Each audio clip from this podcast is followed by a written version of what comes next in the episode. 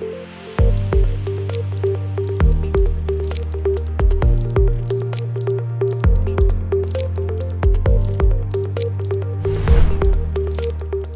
everyone, thanks so much for joining me on the Slice of Healthcare podcast.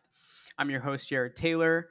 Joining me today is Joe Benedello, the co-founder and chief growth officer at I K S Health. Joe, how are you today? Great, great. Uh, really good, Jared. Hope you're doing well, and, and thank you for having me on the, the show. Absolutely. Excited to have you. Let's dive right into it. Tell us about your background a little bit. Yeah, absolutely. So, you know, uh, interesting background. I, I thought that I wanted to be a philosophy professor um, and, uh, you know, was in grad school, and uh, a friend talked me into getting into technology testing. And I didn't really know a whole lot about computers, but he's like, you know, you're into analytical reasoning. It's it's it's if-then statements. Why don't you come and see how you like testing? And and I did. And I liked it because it was really solving problems. And what that launched me into was a career that quickly took me global. So all of a sudden, I was testing technology that was coming out of uh, Japan, and I was coordinating projects for, for technology that had to be developed into a whole bunch of different languages. And so I learned the intersection of globalization and and and and the application of emerging technologies. I think early in my career, that led to uh, a couple of jobs and a startup. Uh, the startup that I did ran from ninety-nine to two thousand two. Uh, it was funded by a group called Ziff Davis and spun out and and then eventually uh, acquired by um, a publicly traded company up in uh, Waltham, Massachusetts called Lionbridge Technologies. At Lionbridge in two thousand two, that was really my first exposure to healthcare. And it was such an eye-opener for me when, um, you know, I learned just about all of the opportunities to bring efficiencies that had maybe existed in other industries, things that had been solved either through technology or um, rationalization of tasks or distributed work teams that really hadn't found their way into technology. And at first I was just on the payer and um, pharma side, but then I got exposed to the provider space, and, and holy cow, was that an eye-opener for me. Um, when I saw just about uh, just the, the chaos of the environment that uh, the providers were being asked to, per, to perform in, and kind of the downstream consequences on care. And I think, um, you know, my partner, our C E O, Sachin Gupta, worked at me at the same company. And that was the real eye opener for us, that there was an opportunity to to take what we had learned in, in other places and really apply it to this emerging opportunity in, in healthcare. Which became... I K S which became Health, I K S right? Health. You know, and, and so I K S Health... Um, you know, really launched in fall of two thousand six and, and opened our doors in, in two thousand seven. And and the the one experience that I think really shaped the company was something that we had done um, while we were still at Lionbridge. There was a, a healthcare company called Beverly, publicly traded at the time. Uh, you know, stock was trading in the, some one dollar thirty, one dollar twenty-five range. And we were doing a, a significant amount of software work for them, and realized that uh, through at dinner with the C F O that they had a real revenue cycle problem. And they had a completely, totally distributed revenue cycle, fourteen hundred locations, everyone doing its own billing and collecting. They had uh, a very difficult time rolling up uh, financials and reporting, thus their, their, their stock price. Long story short, we did a classic kind of um, centralization, consolidation, standardization of tasks. We wrote technology at that time that did a whole lot of automation. And then we brought in expertise to handle either the edits, the audits, the kickouts, and then also to drive insight into what was the behavior that would, would uh, be exhibited at the homes that would change revenue cycle outcomes. Long story short, we took out about seventeen million dollars in costs. They were a couple billion dollar company. Uh, they were running a D S O in the mid ninety days. We took the, the D S O over eighteen months to the high thirty days. Only twenty percent of that got written off. So it was a huge one-time cash infusion. Long story short, um, you know, remade the financials, tied it into some other smart things that the, the, the management company did. And they took that stock up to almost thirteen dollars a share before it was taken private.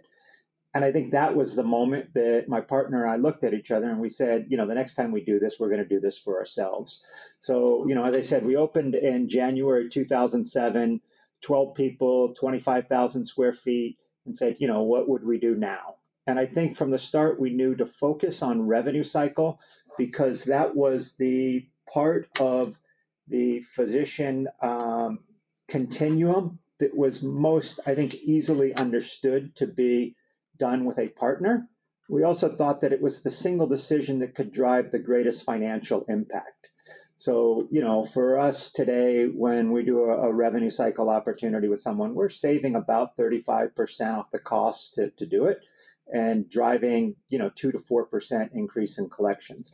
So that was the, the really the genesis. But the idea all along was this idea of how do we promote better, safer care?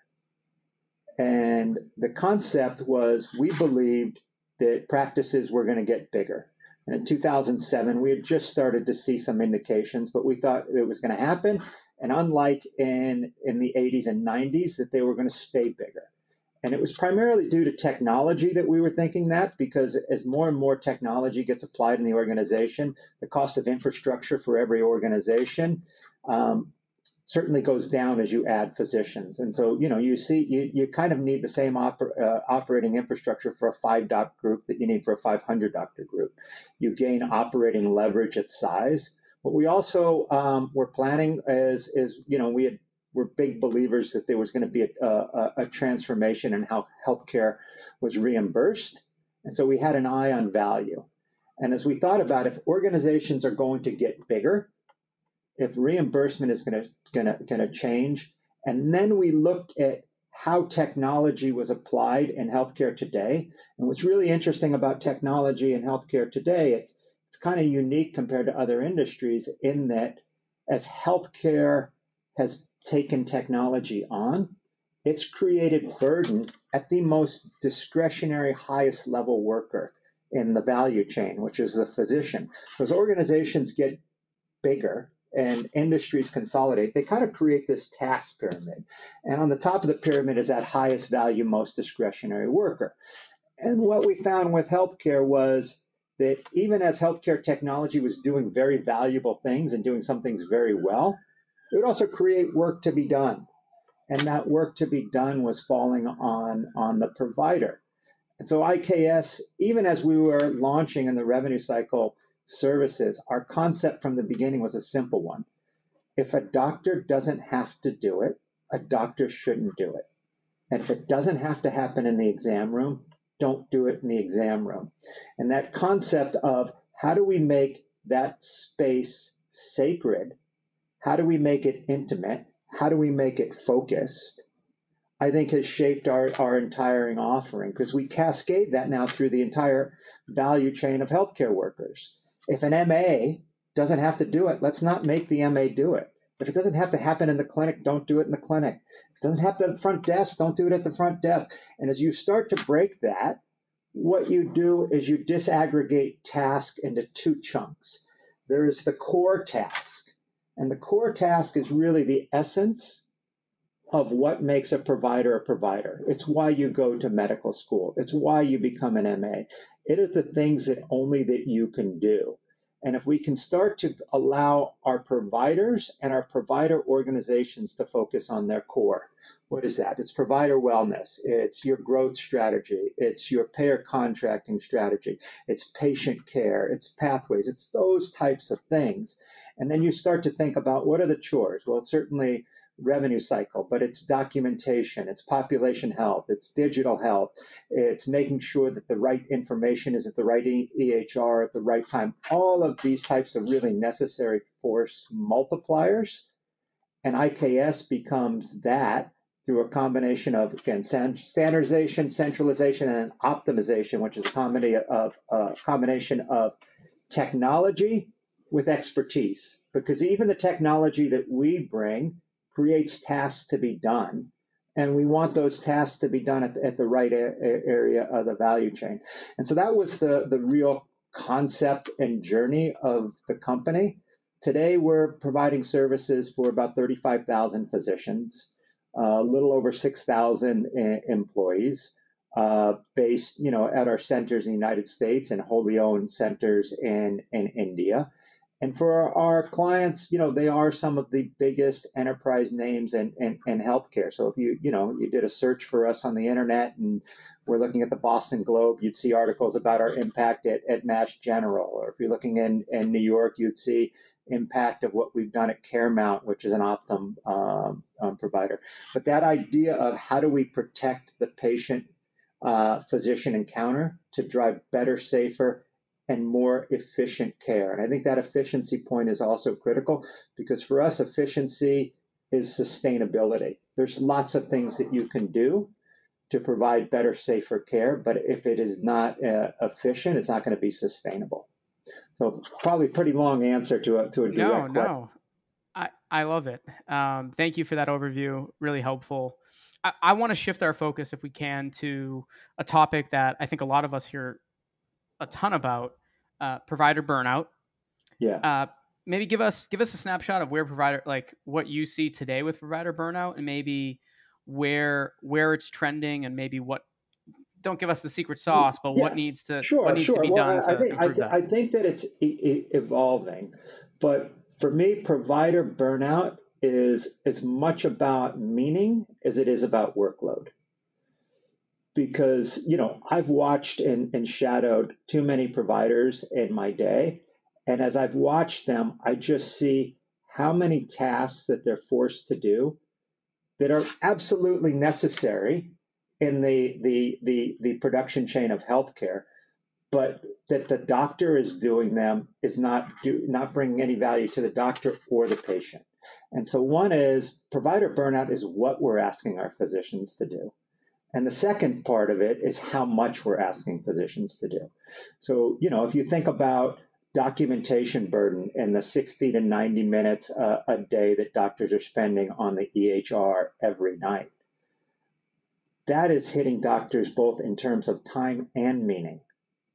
When you think about inbox management and all the noise that are coming through and all the things that they have to click through, it's not just time, but it is meaning.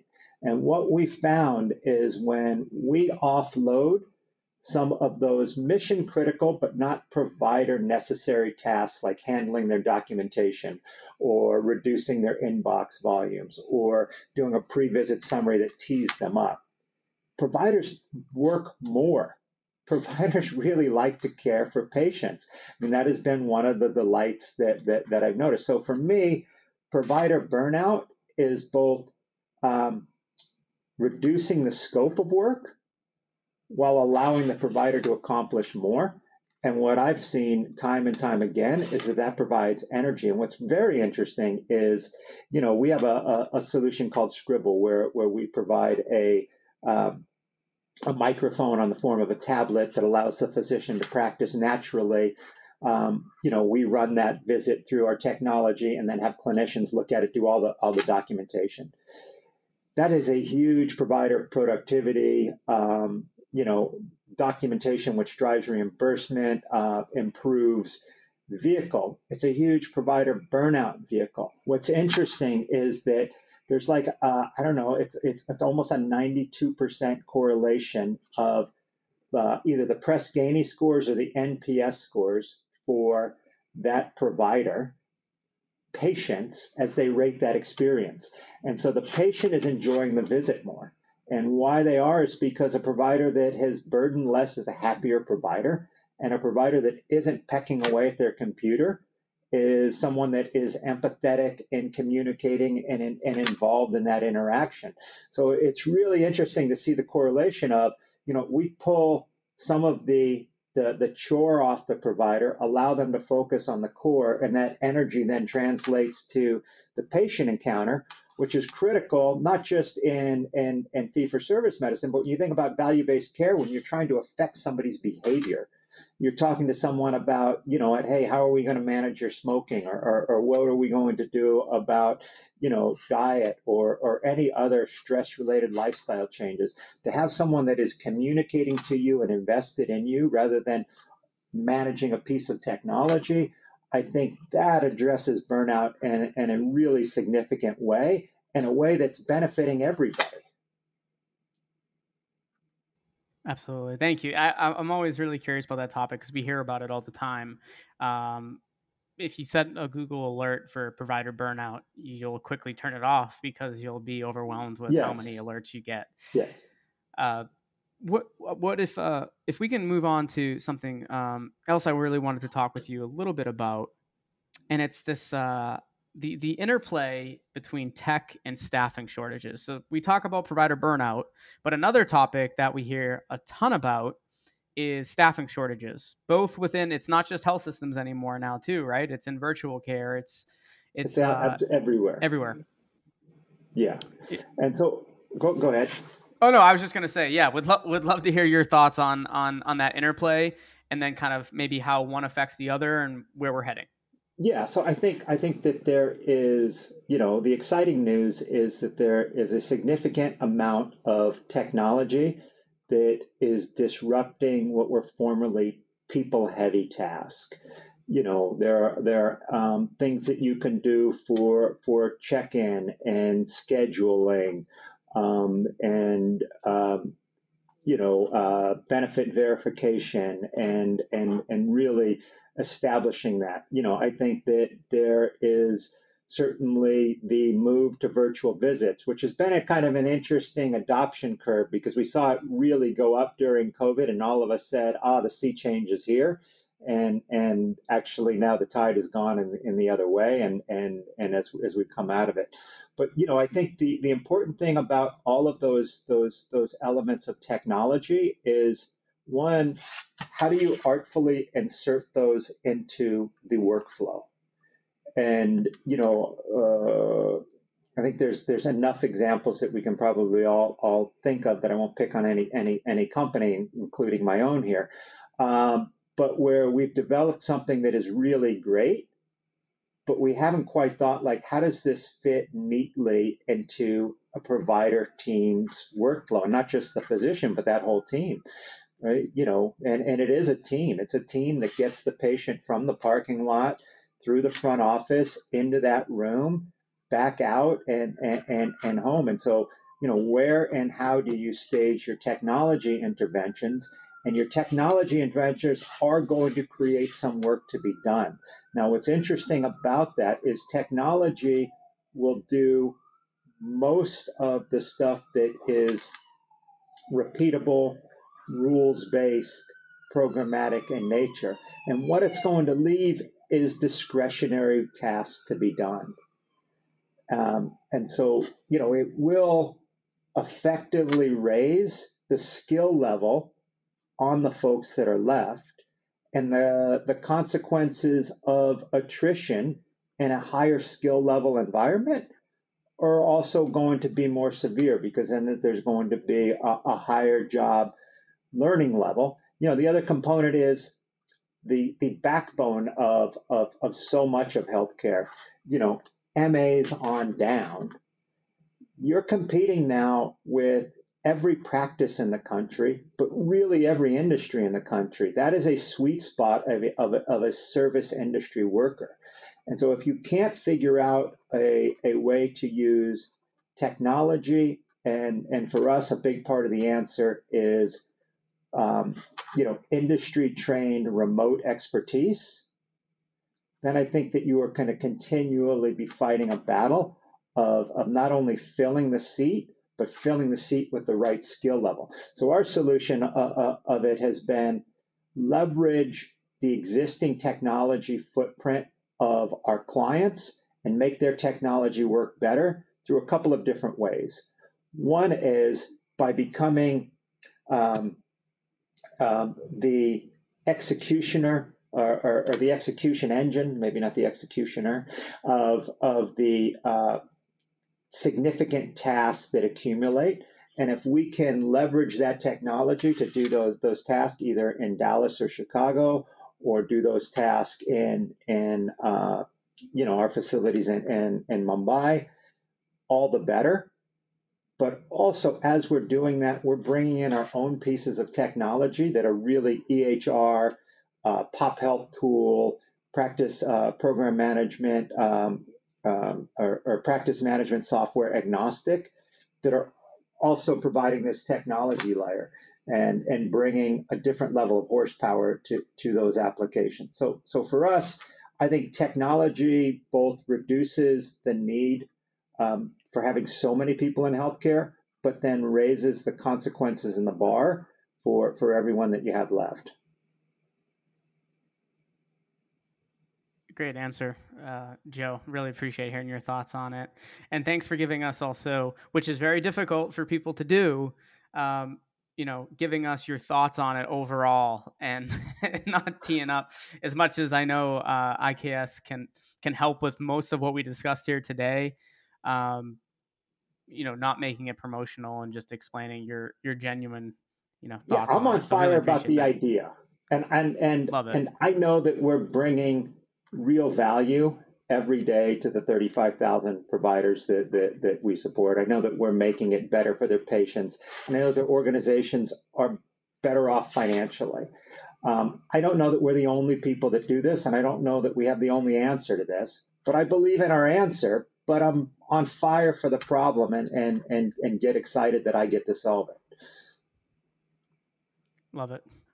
Well, uh, Joe, again, I want to thank you so much for being a guest on the Slice of Healthcare podcast. Hopefully we can have you back on again real soon, and, uh, you know, wish you and I K S Health the best of luck.